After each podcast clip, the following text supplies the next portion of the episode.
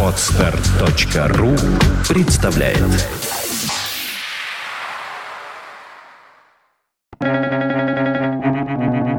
Свободное радио Компьюлента Прекрати тратить время на споры, каким должен быть хороший человек. Будь таким, Марк Аврелий.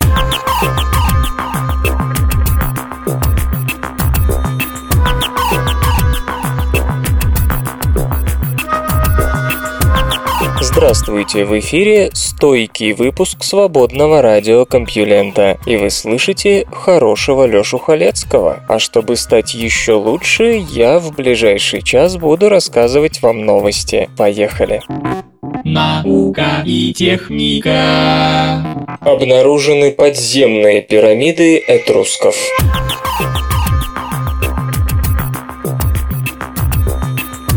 Центральной Италии группа американских и итальянских археологов обнаружила под землей пирамиды этрусков, впервые в истории науки. Сооружения вырублены в вулканическом туфе, на котором стоит город Арвието. Верхняя часть одного из них использовалась в качестве винного погреба, в котором были замечены древние лестницы. Приступив к раскопкам, Дэвид Джордж из колледжа Святого Ансельма США и Клаудио Бицарри из местного археологического парка заметили, что стены имеют наклон, наводящий на мысль о пирамидальной форме. Пройдя слой середины 20 века, археологи достигли средневекового пола. Сразу под ним они наткнулись на слой, заполненный аттической краснофигурной керамикой середины V века до нашей эры и этрусской керамикой с надписями 6-8 веков до нашей эры.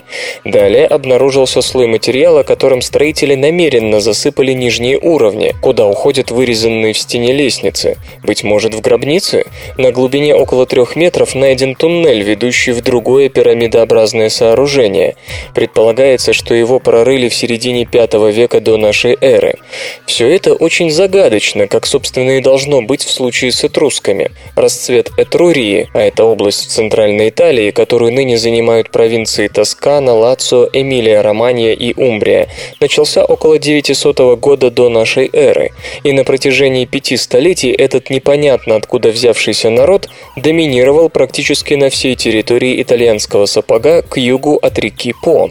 В V веке до нашей эры цивилизация, достигшая высот в области искусства, сельского хозяйства, металлообработки и так далее, не выдержала натиска набравших силу римлян и постепенно пришла в упадок. В период с 300 по 100 года до нашей эры ее территория мало-помалу вошла в состав молодого и агрессивного государства. Язык этрусков, явно не индоевропейского происхождения, оказался забыт.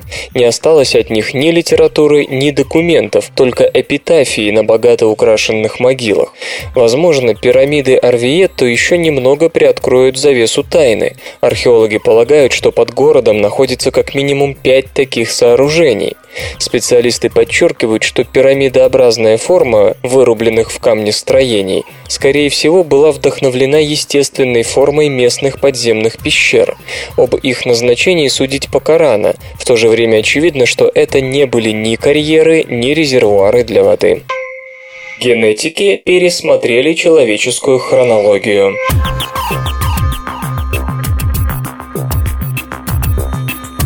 Поначалу первобытная история писалась только находками костей и орудий труда, но в 60-х годах на сцену вышла генетика и предложила свою версию событий. Одни результаты исследований древней ДНК стали подлинным откровением для исторической науки. Например, выяснилось, что все люди восходят к предкам, жившим в Африке более 100 тысяч лет назад, а другие категорически противоречили данным археологии. И только сейчас история, рассказываемая и другими начинает более или менее совпадать, благодаря улучшенной оценке частоты мутаций ДНК, молекулярных часов, лежащих в основе генетической датировки.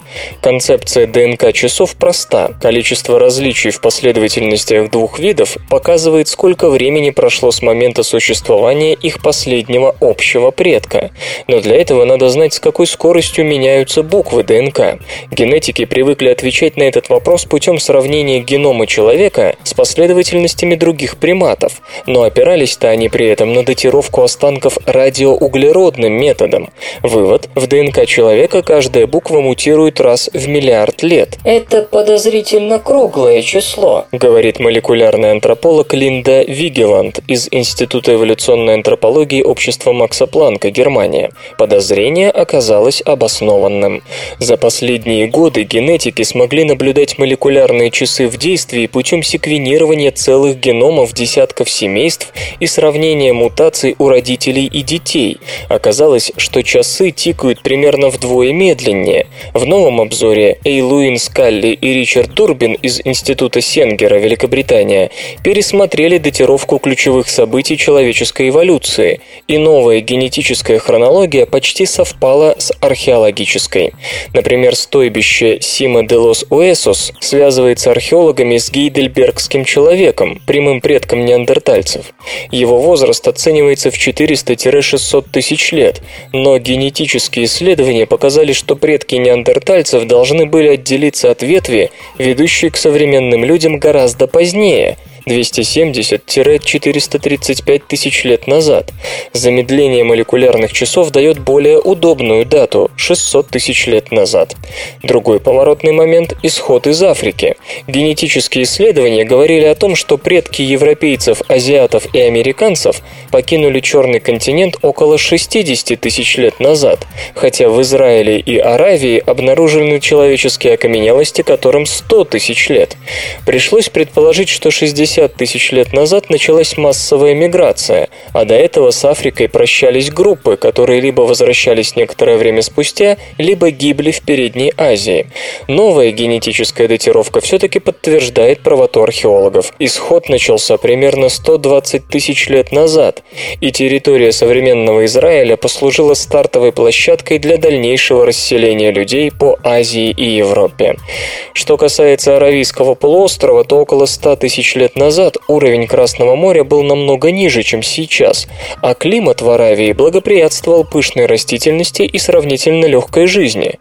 Поэтому нет ничего удивительного в том, что древние люди переселялись туда напрямую, через море. Пересмотренные молекулярные часы могут также урегулировать спор по поводу того, что люди отважились на далекие путешествия в Азию ранее, чем 60 тысяч лет назад, как предполагают некоторые исследователи. Но радоваться рано. Гипотеза о более более медленной скорости мутаций приводит не к одним только соответствиям. Так, согласно новой генетической хронологии, общий предок людей и орангутангов жил 40 миллионов лет назад, тогда как обильные ископаемые свидетельства указывают на 20 миллионов лет назад. Более того, выясняется, что общий предок человека и обезьян сосуществовал с последними динозаврами. Возможно, частота мутаций замедлилась только в последние 15 миллионов лет. Ископаемые находки говорят о том, что предки были небольшими животными, а мелкие зверьки, как правило, размножаются быстрее, ускоряя мутации. Магнитно-инерциальный термоядерный синтез может быть испытан уже в 2013 году.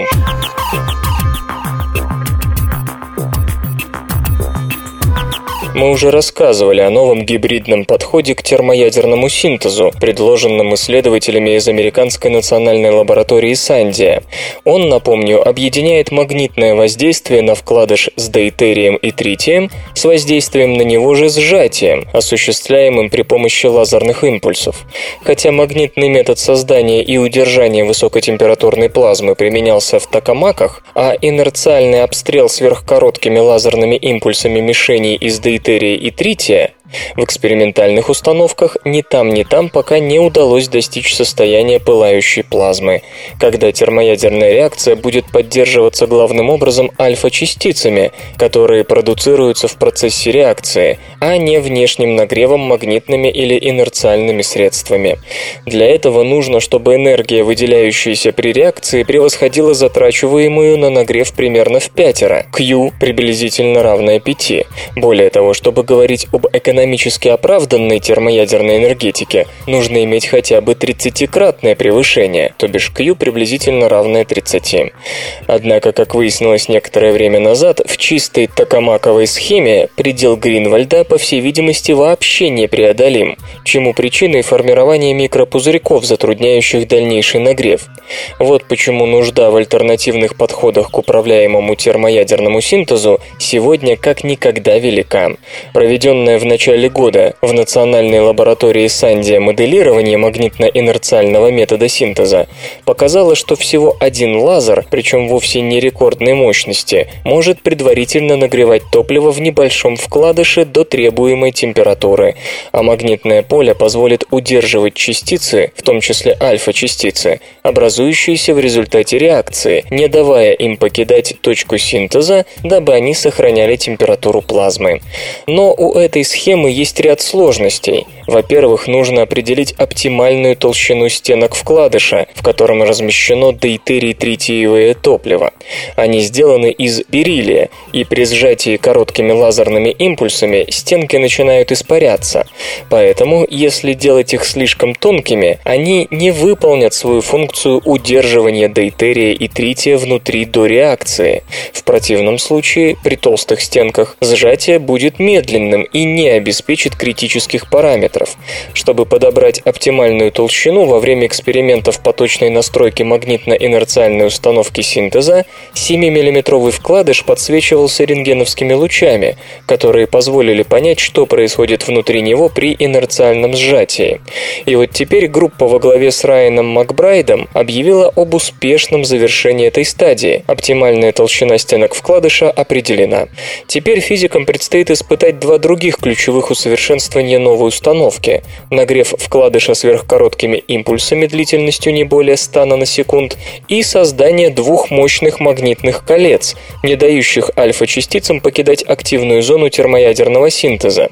По мнению ученых, на отладку обоих новшеств уйдет примерно год. Иначе говоря, к концу 2013-го они надеются протестировать рассчитанную по модели возможность достижения как минимум состояния равновесия при Q большем единицы. Высокочувствительная цифровая астрономическая камера TCAM сделала первые снимки.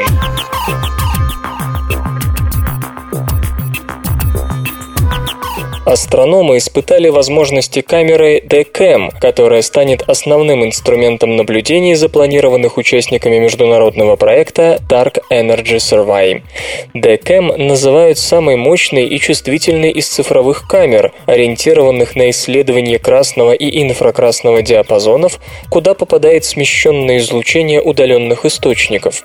Высокую чувствительность ей обеспечивают 74 ПЗС-матрицы, 62 из которых имеют имеют разрешение 2048 на 496, а оставшиеся 12 – 2048 на 2048.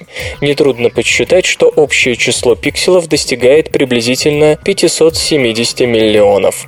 Камеру также отличает широчайшее поле наблюдения, в 20 раз превосходящее площадь изображения Луны, видимого с Земли.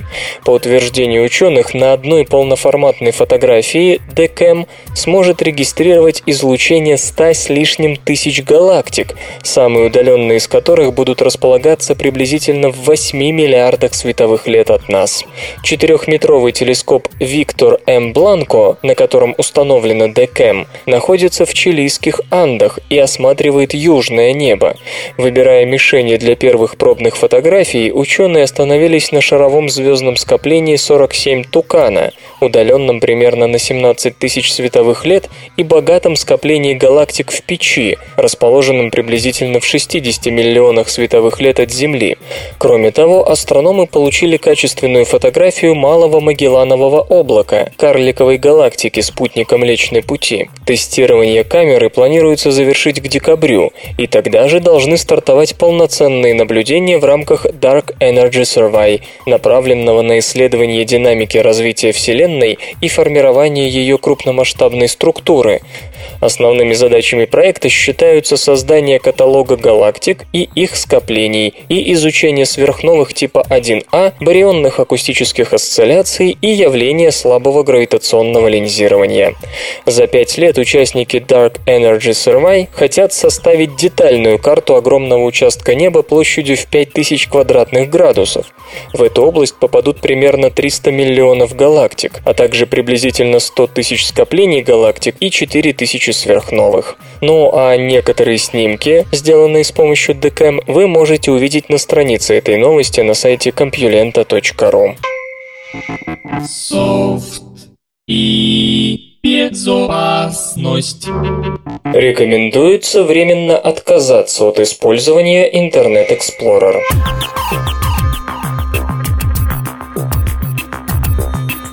Microsoft подтвердила информацию о существовании критической уязвимости в браузере Internet Explorer, патча для которой пока не существует. Дыра уже активно эксплуатируется злоумышленниками. Для проведения атаки достаточно заманить жертву на сформированную специальным образом веб-страницу, содержащую вредоносный код. После этого нападающий может захватить полный контроль над удаленным компьютером и выполнить на нем произвольные действия с привилегиями текущего пользователя пользователя. Проблема затрагивает Internet Explorer версии 6, 7, 8 и 9 на компьютерах с операционными системами Windows XP, Windows Vista и Windows 7. Пользователи Windows 8 Release Preview и Internet Explorer 10 атакам не подвержены. Эксперты по вопросам безопасности рекомендуют приверженцам Internet Explorer временно перейти на альтернативный браузер, к примеру Chrome, Firefox, Opera или Safari. Федеральное агентство по информационным информационной безопасности Германии советует отказаться от работы с браузером Microsoft до тех пор, пока не появится обновление, закрывающее уязвимость. Microsoft уже работает над патчем, обещая выпустить его в ближайшие дни. Эти забавные ученые Итальянский алхимик и поэт Иоанн Аугурел преподнес римскому папе Льву X поэму, в которой подробно описывался надежный способ получения золота из ртути или свинца. Каково же было удивление алхимика, рассчитывавшего на солидное вознаграждение, когда папа передал ему пустой кошель со словами «Обладающему столь великим искусством для полного счастья недостает лишь пустого кошелька, чтобы сложить полученное золото». Наука и техника. То, чего мы не видим, не существует.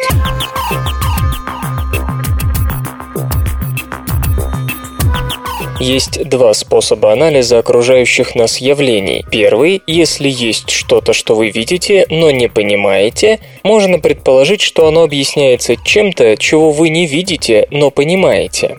Когда обнаружилось, что края галактического диска вращаются с той же скоростью, что и центр, это стало модным ответом. Края диска крутятся быстрее, чем должны, потому что большей части материи, обуславливающей их вращение, мы не видим. Второй вариант – то, чего мы не видим, не обязательно существует, а значит то, что мы видим, обязательно можно или нужно объяснить, исходя только из того, что мы достоверно наблюдаем. У этого подхода тоже длинная история, и речь даже не об обоснованной критике слонов и черепах. В 1983 году Мардехай Милграм предположил, что если мы слегка модифицируем гравитационную константу или чуть-чуть изменим второй закон Ньютона, масса равна силе, деленной на ускорение. При очень малых значениях гравитационного ускорения, то все у нас получится. Если верить его модифицированной ньютоновской динамике, скорость звезд, вращающихся вокруг центра галактики на ее периферии, постоянна и не зависит от дистанции до центра. Слабость концепции очевидна. Чтобы модифицированная ньютоновская динамика работала, нужно ввести настраиваемый параметр, ту самую модификацию. Обосновать последнюю теоретически и строго пока не получается, и это только основная проблема теории, а по ее слабостям в целом можно писать тома. Физик Майкл Маккалах из Плимутского университета предложил модель, сходную со второй инерциальной версией модифицированной ньютоновской динамики. В ней гравитационная масса, определяемая как влияние тела на окружающие тела притяжением, и инертная масса, определяемая как сопротивление тела внешнему воздействию, различны при малых ускорениях. Напомню, в 1907 году Альберт Эйнштейн постулировал, что эти массы равны при всех условиях, принцип эквивалентности.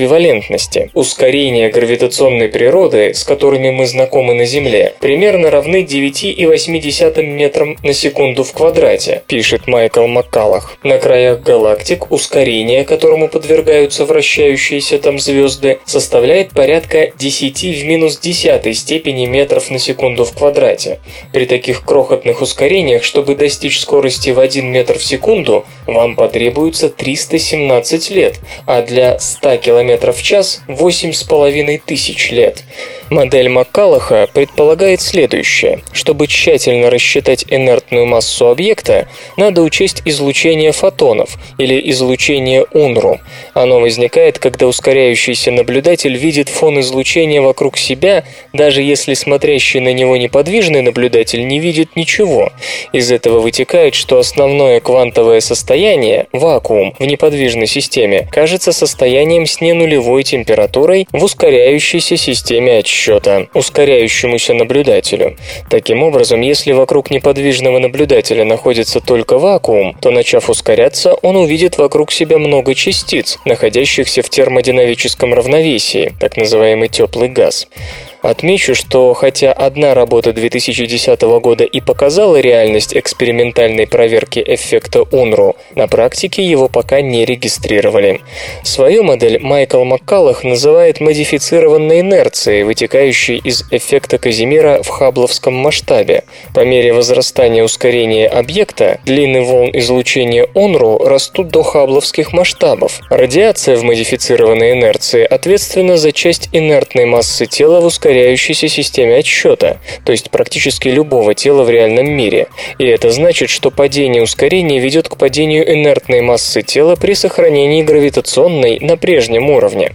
Поскольку инертные массы звезд на периферии галактических дисков очень малы, потому что мало ускорения, то чтобы вращать их с большой скоростью, нужно гораздо меньшее воздействие, чем в центре диска. Смысл в том, поясняет господин Маккалах, что для объяснения ускоренного вращения галактических дисков вы можете или увеличить гравитационную массу, чтобы звезды удерживались большей массой, или уменьшить инертную массу звезд так, чтобы они могли легче удерживаться на орбите вокруг тех меньших существующих гравитационных сил, что исходят от видимой массы. Модифицированная инерция, вытекающая из эффекта Казимира в хабловском масштабе, реализует именно этот сценарий. Логично было бы предположить, что исследователь попробует проверить свою идею, сравнивая ее с параметрами вращения наблюдаемых галактик. Правда, по таким сравнениям расчетная скорость вращения краев галактик и скоплений на 30-50% выше наблюдаемой. Но это, как ни странно, не опровергает теорию. Дело в том, что мы, во-первых, никак не можем определиться с постоянной Хаббла, от которой зависят подобные расчеты, а во-вторых, рассчитать корректно соотношение масс звезд и их светимости на современном этапе нельзя.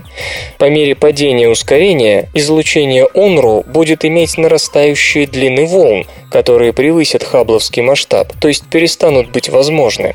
А что значит перестанут быть возможны? Это такой тип мышления. Если вы не можете прямо наблюдать что-то, то забудьте об этом. Да, он может показаться странным, но у него есть выдающаяся история. Его использовал Эйнштейн, чтобы дискредитировать ньютоновский концепт абсолютного пространства и сформулировать специальную теорию относительности. Но вернемся к модифицированной инерции. При малых ускорениях звезды не могут видеть излучение УНРУ и очень быстро начинают терять свою инертную массу, которую не дополняет излучение, что облегчает внешним силам задачу вновь ускорить их, после чего они видят больше волн излучения УНРО, их инертная масса растет и они замедляются. В рамках этой модели ускорение вращения краев галактического диска объясняется относительно легко и без неясных модификаторов. Правда, тезис «то, чего мы не видим, не существует» в отношении звезд галактических периферий кажется странным, но все же следует признать, что он не страннее гипотезы темной материи. Как видим, сейчас опровергнуть или подтвердить модифицированную инерцию, вытекающую из эффекта Казимира в хабловском масштабе, очень сложно. Ясно одно, принцип эквивалентности, внедренный Эйнштейном, с ней не согласен. То есть, конечно, сей принцип экспериментально проверялся и не раз, но вот беда. Это вовсе не означает, что он опровергает модифицированную инерцию. При нормальном ускорении, наблюдаемом в земных лабораториях 9,8 метра на секунду в квадрате, расхождение между принципом эквивалентности и модифицированной инерции крохотны и не поддаются измерению существующими приборами. А вот при 10 в минус 9 степени метров на секунду в квадрате разница существенна. Но где на Земле взять такие условия, чтобы на тело действовало столь слабое ускорение? Более того, имеющиеся методы экспериментальной проверки принципа эквивалентности на Земле вообще не могут установить истину, если модифицированная инерция верна. Ведь чем выше ускорение, а у нас оно всегда не маленькое, ибо гравитация, тем больше инертная масса и тем меньше она отличается от гравитационной. Так как же проверить экспериментально столь экстравагантную теорию? Самый простой ответ – протестировать все это на космическом аппарате, находящемся далеко от земной гравитации в невесомости. Поэтому сейчас физик озабочен получением финансирования для опытного тестирования своей гипотезы. Томпсон Рейтерс предсказывает нобелиатов.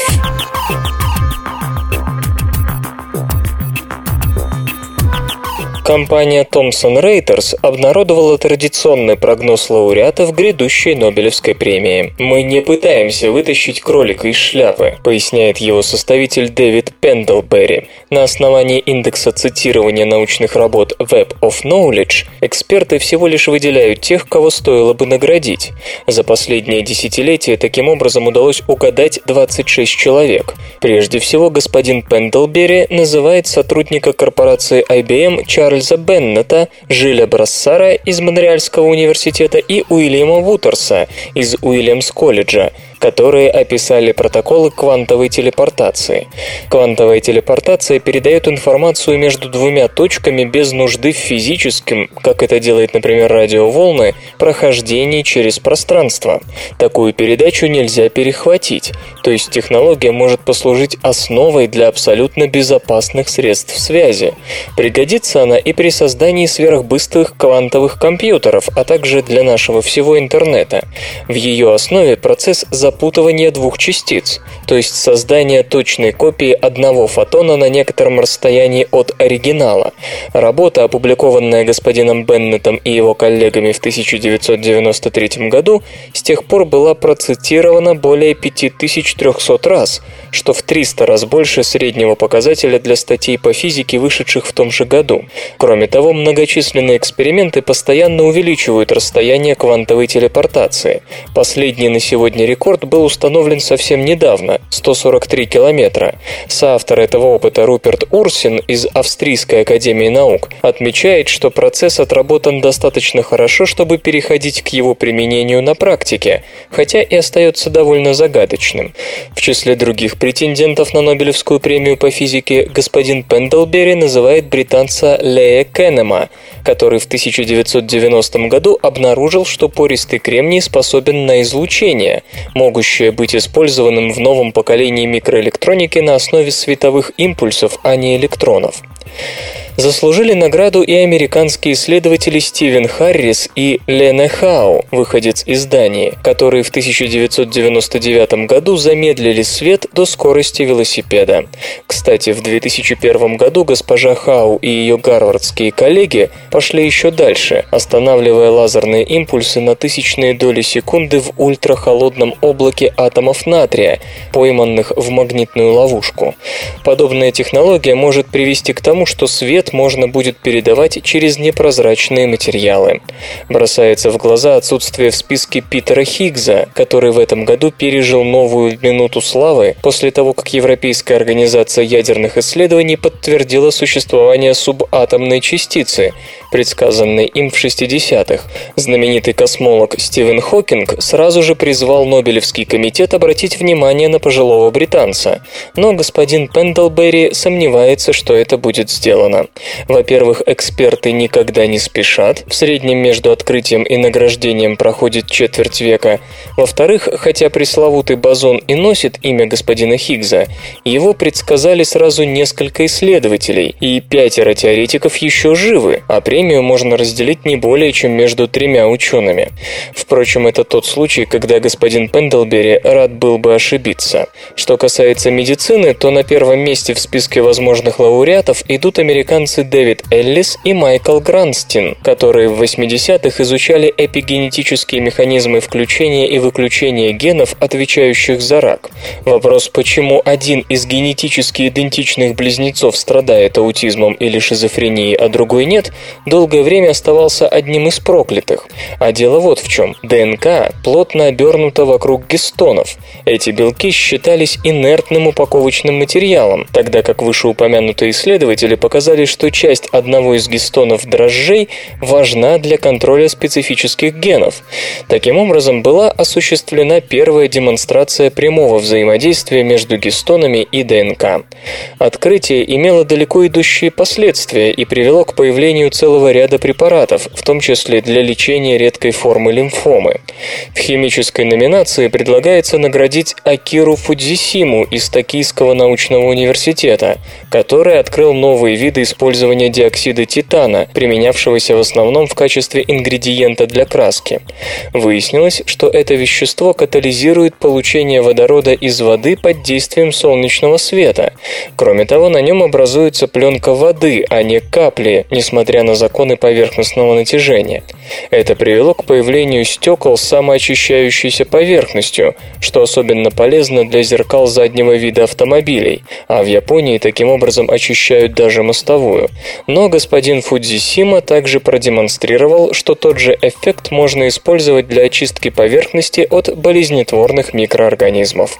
Обладатели Нобелевской премии 2012 года будут объявлены в начале октября.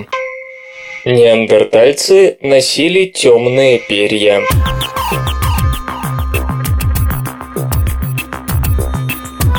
Новый анализ птичьих костей на стоянках неандертальцев показал, что наши вымершие двоюродные братья украшали себя темными перьями грифов, а также галок, орлов и других видов. Это еще один камень в огород тех, кто полагает, что символизм, создание произведения искусства, украшение тела и так далее, свойственен исключительно современному человеку.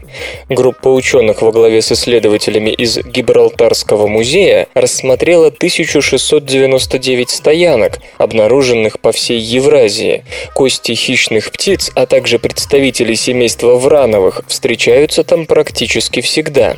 Затем специалисты сконцентрировались на трех гибралтарских стоянках – пещеры Гарем, Вангард и Ибекс, где были обнаружены 604 кости птиц.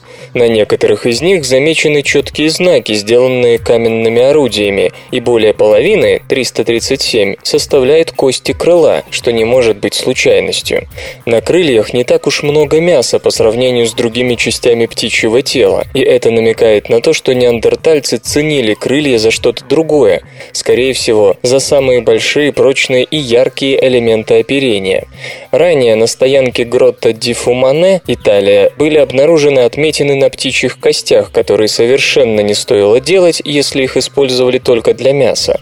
Исследователи тогда тоже решили, что перья были нужны неандертальцам для украшения. На этот раз ученые уточняют, что судя по видовой принадлежности птичьих останков, наши коллеги по эволюции особенно любили темные перья. Железо и гаджеты. Смартфон Oppo Find 5 получит дисплей формата Full HD.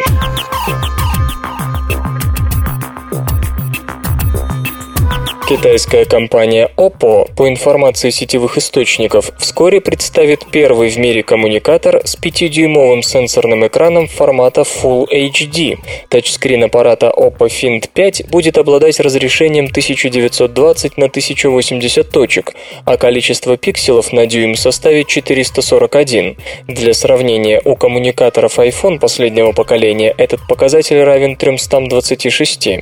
Аппаратной основой Oppo Find 5 5 послужит процессор Qualcomm Snapdragon S4 Pro APQ 8064 с четырьмя вычислительными ядрами.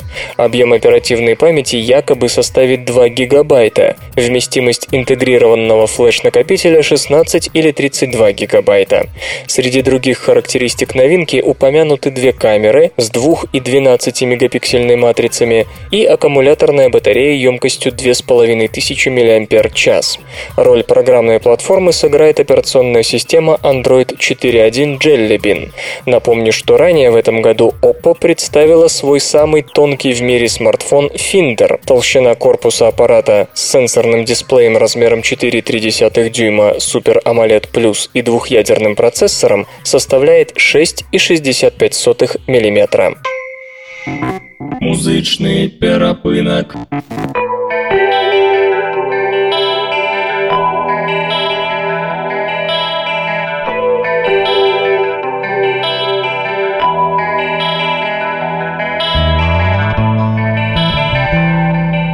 Сегодня в эфире свободного радиокомпьюлента группа «Глобальное потепление», а получать эстетическое удовольствие мы будем от песни «Нет». Где-то в сердце моря тонут люди, и о том никто не знает, кроме тех, кто не забудет, что у берега так ждали, долго ждали, не дождались, от чего же знают мало на просторе Дожидались тех, кто в море, в море. Нет! Почему их нету? Нет! Отчего все это? Нет! И все нету, нет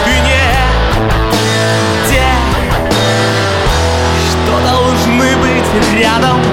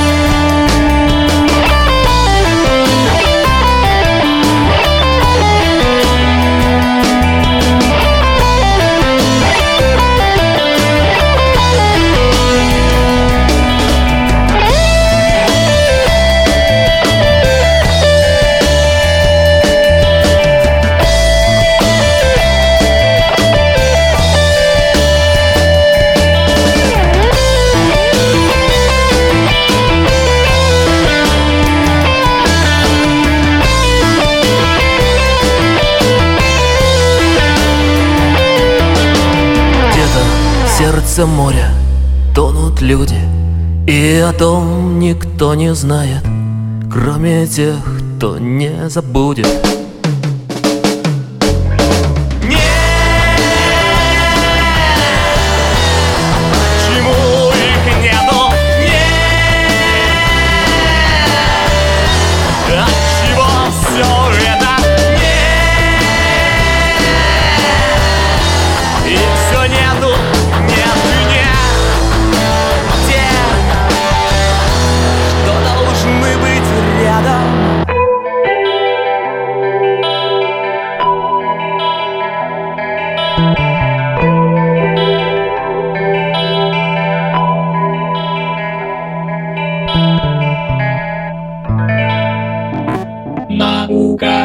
техника.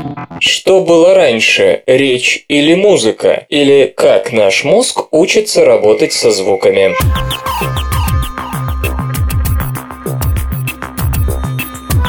Возможно, наш мозг учится воспринимать речь как частный случай музыки, ритмичный набор звуков определенной высоты и тембра, которые потом приобретают не акустические смысловые характеристики.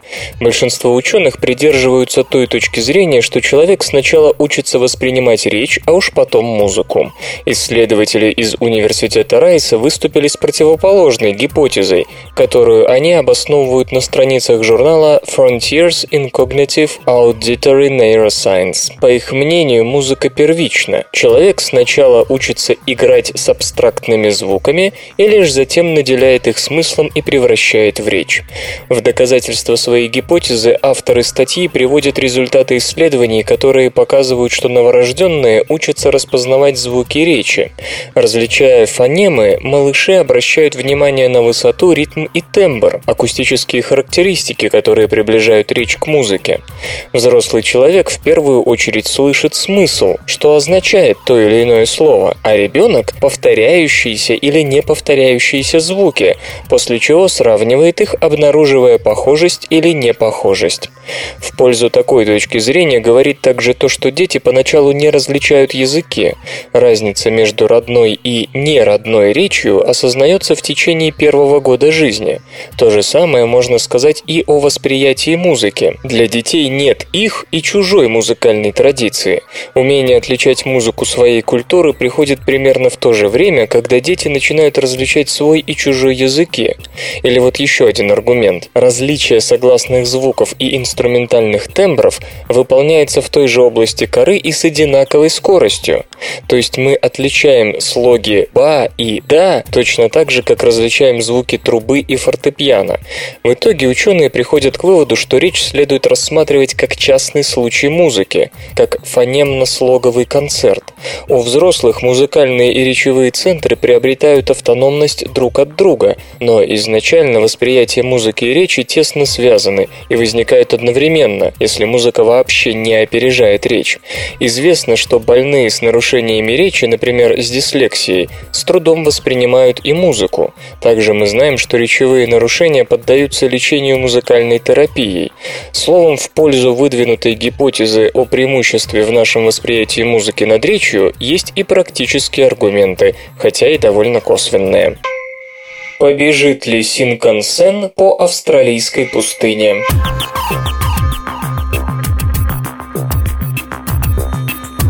Между Сиднеем и Мельбурном за год перемещается 8 миллионов человек. По расчетам, в ближайшие 25 лет это количество удвоится. Есть разные варианты их транспортировки. Например, можно построить 16-полосную автомобильную дорогу или увеличить количество местных авиарейсов, что потребует, правда, двух новых аэропортов. А вот увеличить количество рейсов из существующих не получится. Между Мельбурном и Сиднеем и так ежедневно ежедневно летает почти 100 самолетов, причем только в одну сторону. Между тем, промдизайнерская фирма Hassel Studios считает, что нужно использовать двухэтажные Australian High Speed Vehicle. Двухэтажными их сделают, чтобы было место как для обычных пассажиров, так и для бизнес-класса со спальными местами. Ведь иначе владельцев Cadillac Escalade не переманить на общественный транспорт. Правда, за три часа выспаться будет непросто даже измученному организму эффективного менеджера. Зато так ярче подчеркивается ваш социальный статус. Наконец, самый сильный ход авторов концепта. Почему бы не разместить на борту поезда круглосуточный магазин? Ведь это привлечет любителей шопинга.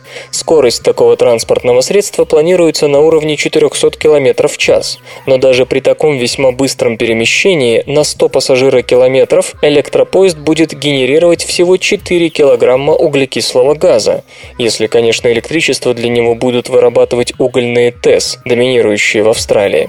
Альтернативы, автомобильная и авиационная, предлагают 14 и 17 килограммов двуокиси углерода соответственно. И это не говоря о том, что электричество может производиться вовсе без выбросов парниковых газов, на что ненавязчиво намекают ветряки, которые в ролике проектировщиков заполняют полосу отчуждения скоростной железной дороги.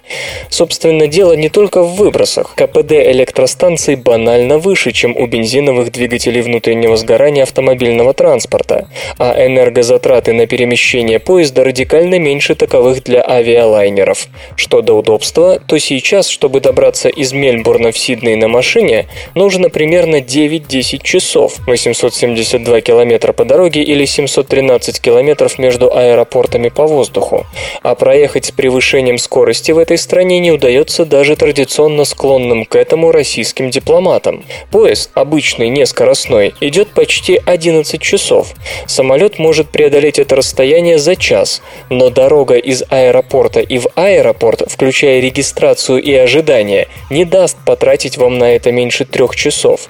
Такой же ориентир выбран и для поезда. При скорости до 400 км в час и относительно редких остановках он будет в пути менее трех часов и высадит пассажиров не в аэропорту Мельбурн за Куличкина, а близко к центру города, во всяком случае так обещают. Планов у авторов концепции Australian High Speed Vehicle громадье. После старта пилотного проекта они надеются связать с помощью этого австралийского Синкансена все крупнейшие центры страны, включая Перт, до которого от того же Мельбурна примерно 3,5 тысячи километров. В целесообразности последнего, конечно, можно засомневаться. Между этими двумя населенными пунктами путешествует не так много людей. А вот два крупнейших города уже давно требуют более цивилизованных методов сообщения. Появились новые данные о комете Кловис.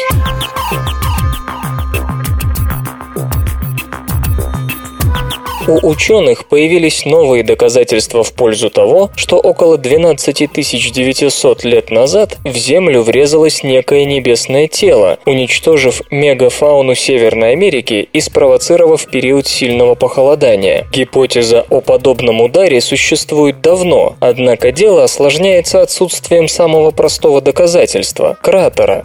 К счастью, о месте падения могут свидетельствовать также ударные сферы и наноалмазы. В 2007 году впервые сообщалось о том, что эти объекты удалось найти в слоях осадка требуемого возраста сразу в нескольких местах. Новое исследование подтвердило факт обнаружения.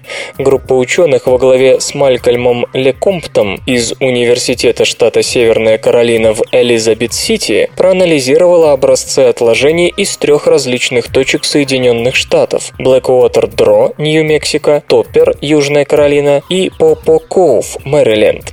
По словам исследователей, они обнаружили микроскопические шарики в одних и тех же слоях. Следует отметить, что гипотеза о попадании кометы в ледовые поля Восточной Канады объясняет не только локальное вымирание животных в конце плейстоцена, приказало долго жить три четверти мегафауны Северной Америки, но и исчезновение культуры Кловис, представители которой только-только успели мигрировать на континент и активно его осваивали, судя по находкам каменных орудий. Поэтому особое внимание было уделено слоям, содержащим артефакты этой культуры. Ученые исходили из того, что если в один не самый прекрасный день с неба посыпались камни, то артефакты должны были сыграть роль щита, не позволив им проникнуть в более глубокие слои. И действительно, над артефактами обнаружено в 30 раз больше шариков, чем под ними. Как морские львы перехитрили кессонную болезнь.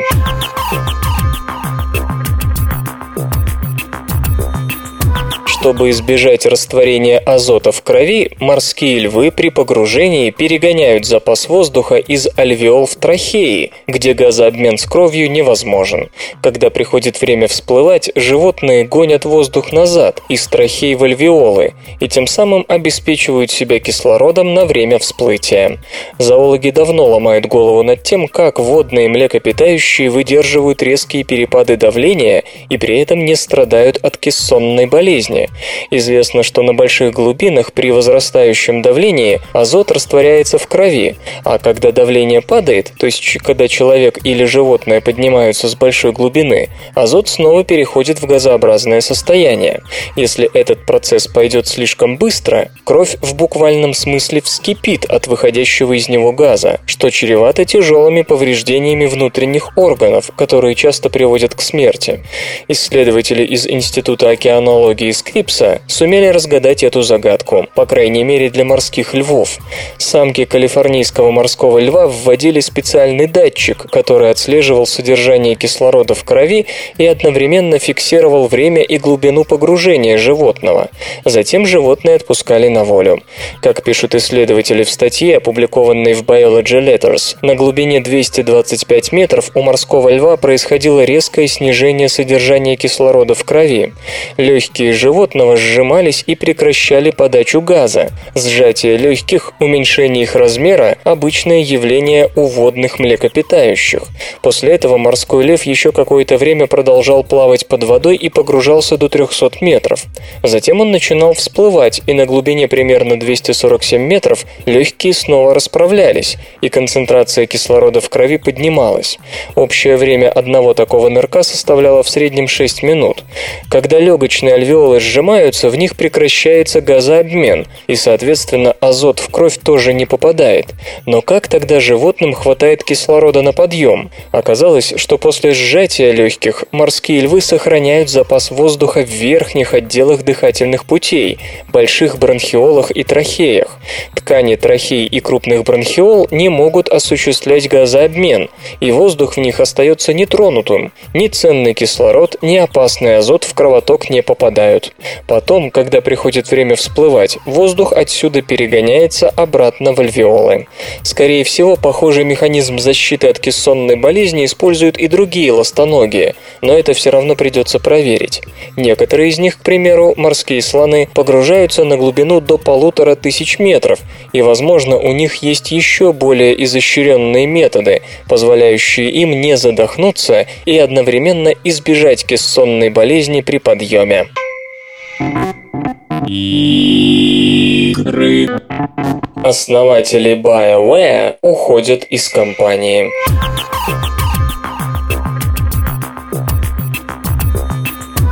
Слухи о том, что отцы-основатели BioWare могут ее покинуть, подтвердились. Рэй Музика и Грег Зичук официально заявили, что уходят не только из компании, но и из Игропрома. В 1995 году, собрав 100 тысяч долларов на разработку своей первой игры, Музика и Зичук, выпускники медицинского факультета Университета Альберты, Канада, бросили медицину и основали собственную компанию. Ее первой игрой стала Shattered Steel, которая появилась в сентябре 1996 года. Проект, во многом похожий на серию Mech Warrior, был выпущен Interplay. Затем последовали такие давно ставшие классикой игры, как Baldur's Gate, Neverwinter Nights, Star Wars Knights of the Old Republic и любимая многими Jade Empire.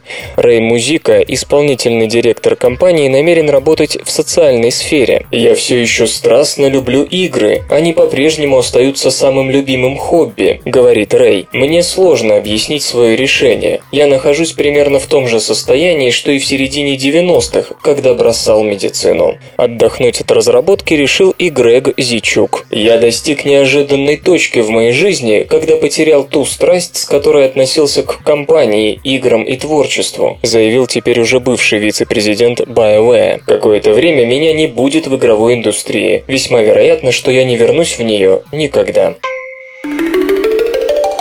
Факты и фактики. Знаете ли вы, что самый простой способ отличить зверя-вегетарианца от хищника таков? У хищников глаза расположены на передней части морды, чтобы видеть жертву. У вегетарианцев по обе стороны головы, чтобы видеть врага. Наука и техника. Риталин заставляет женщин идти на риск.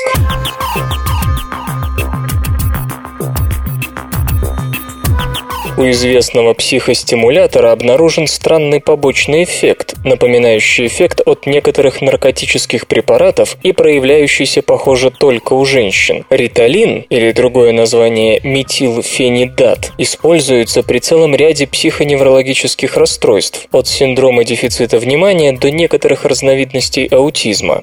Он стимулирует умственную деятельность и помогает сконцентрировать внимание. Часто его пьют в период сессий и дедлайнов.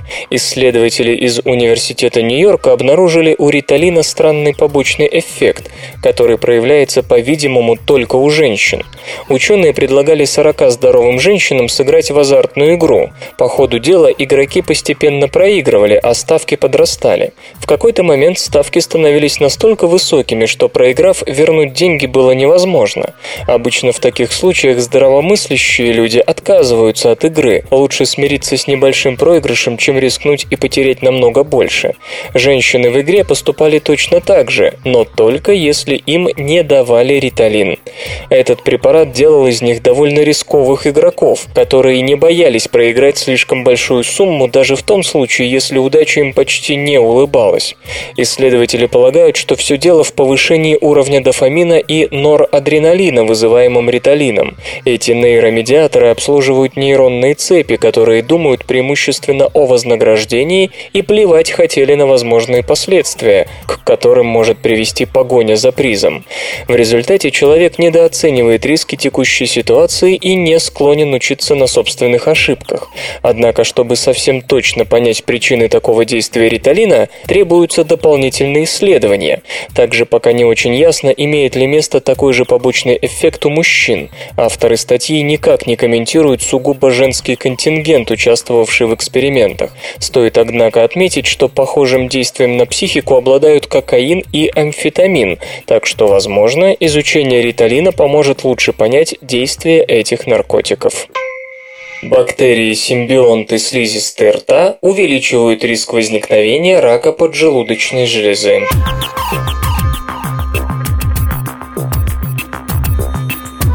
Специалисты университета Брауна обнаружили прямую связь между симбиотическими бактериями ротовой полости и раком поджелудочной железы. Правда, результат этот пока лишь сугубо статистический, то есть ученые имеют дело с простой корреляцией между присутствием в ротовой полости штаммов Porphyromonas gingivalis и вероятностью возникновения онкологического заболевания.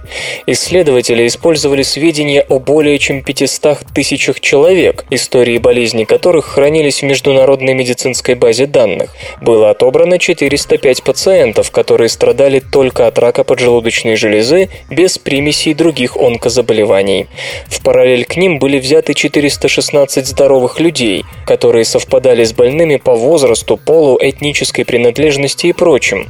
Все они сдавали анализ крови, и эти анализы проверялись на наличие антител против 25 видов бактерий ротовой микрофлоры. Одновременно, разумеется, учитывая учитывались такие показатели, как вредные привычки, курение и тому подобное, масса тела, осложнения в виде диабета и иные факторы риска. В результате удалось выяснить, что наличие антител против бактерий, тех самых Porphyromonas gingivalis, чревато почти двукратным увеличением риска рака поджелудочной железы. Тут необходимо подчеркнуть, что оценивалась не активность самой бактерии, а реакция иммунитета на нее. В то же время антитела на два других вида бактерий слизистой рта, напротив, сопровождались 45% уменьшением риска появления ракового заболевания. То есть дело, по-видимому, в деятельности самих бактерий. Одни симбионты благотворно влияют на поджелудочную, а другие нет. Также стоит заметить, что анализы крови брались порой до того, как у больных был диагностирован рак. Иногда между анализом и диагностикой опухоли проходило 10 лет. Это значит, что антитела появились именно из-за бактерии, а не из-за рака. Хотя такой сильный временной разрыв заставляет заподозрить, что рак возник по какой-то другой причине, не из-за бактерий. Но авторы работы, как было сказано, стремились учесть все факторы риска, которые могли спровоцировать болезнь. Впереди у ученых работа по выяснению физиологического механизма, который связывает эти конкретные бактерии и рак поджелудочной железы, если, конечно, такой механизм существует. Эту разновидность рака довольно трудно диагностировать на начальных стадиях, а если учесть, что это вообще одна из самых агрессивных и неприятных опухолей, неудивительно, что исследователи стараются использовать малейшую зацепку, чтобы получить преимущество над болезнью. У допированного графита обнаружены свойства сверхпроводников.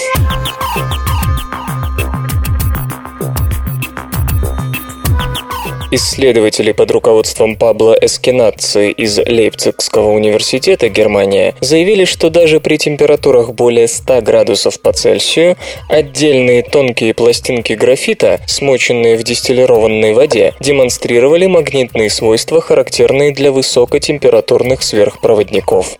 По словам самого господина Эскинаци, это заявление звучит как научная фантастика, однако отчет об исследовании уже опубликован в журнале Advanced Materials, которому сложно не верить.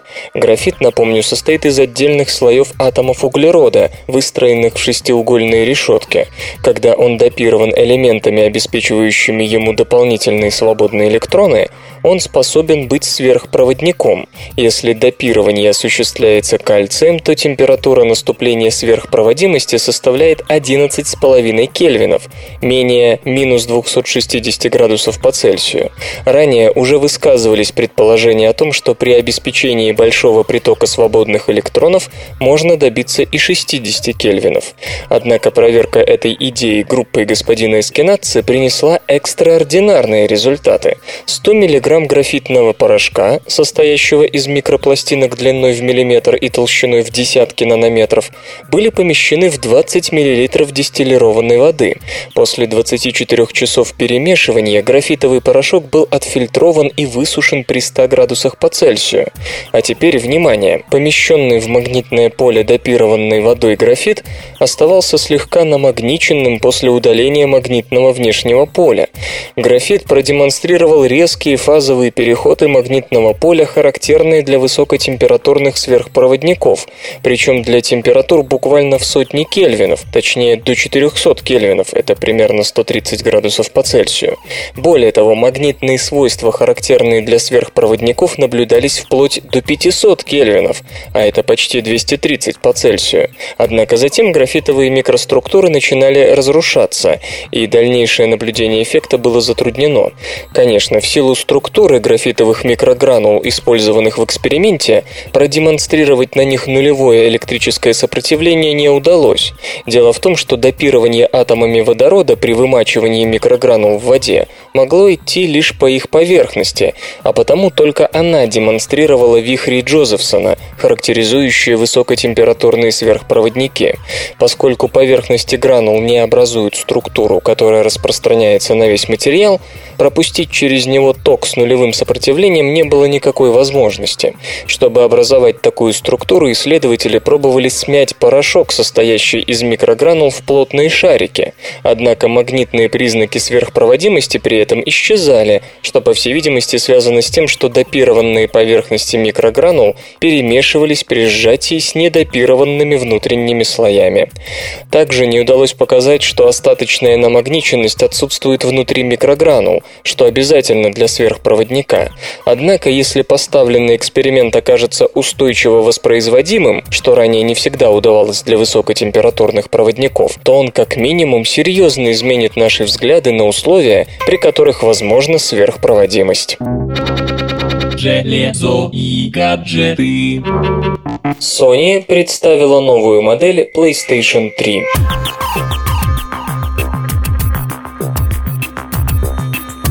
Корпорация Sony до конца года начнет продажи новой модификации консоли PlayStation 3, ставшей тоньше и компактнее нынешней версии. Сообщается, что по сравнению с предшественницей, анонсированная приставка стала на 20% меньше и на 25% легче. Общее энергопотребление при этом сократилось с 200 до 190 Вт. Новинка будет доступна в двух вариантах – со встроенным жестким диском вместимостью 250 и 500 гигабайт. Продажи младших младшей версии начнутся 25 сентября. Консоль будет предлагаться по ориентировочной цене в 270 долларов в комплекте с игрой Uncharted 3 Drake's Deception и ваучером на 30 долларов для загрузки дополнительного контента для шутера Dust 514. Приставка с винчестером на 500 гигабайт поступит на рынок позднее, 30 октября. Приобрести ее можно будет за 300 долларов вместе с экшеном Assassin's Creed 3. Отмечается также, что за пределами США будет продаваться модификация консоли с флеш-накопителем вместимостью 12 гигабайт и возможностью последующего подключения специального жесткого диска емкостью 250 гигабайт. В России, по имеющейся информации, продажи новой модели PlayStation 3 стартуют 27 сентября.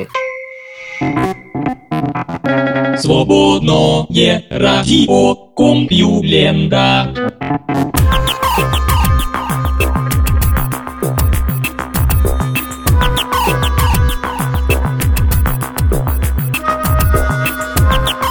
Стойкий выпуск СРК подошел к концу. Загляните на сайт компьюлента.ру, там новостей еще больше. Ну а меня, Лешу Халецкого, вы обязательно услышите завтра. Обещаю и держите себя в руках. Свободное радио Компьюлента. Скачать другие выпуски подкаста вы можете на podster.ru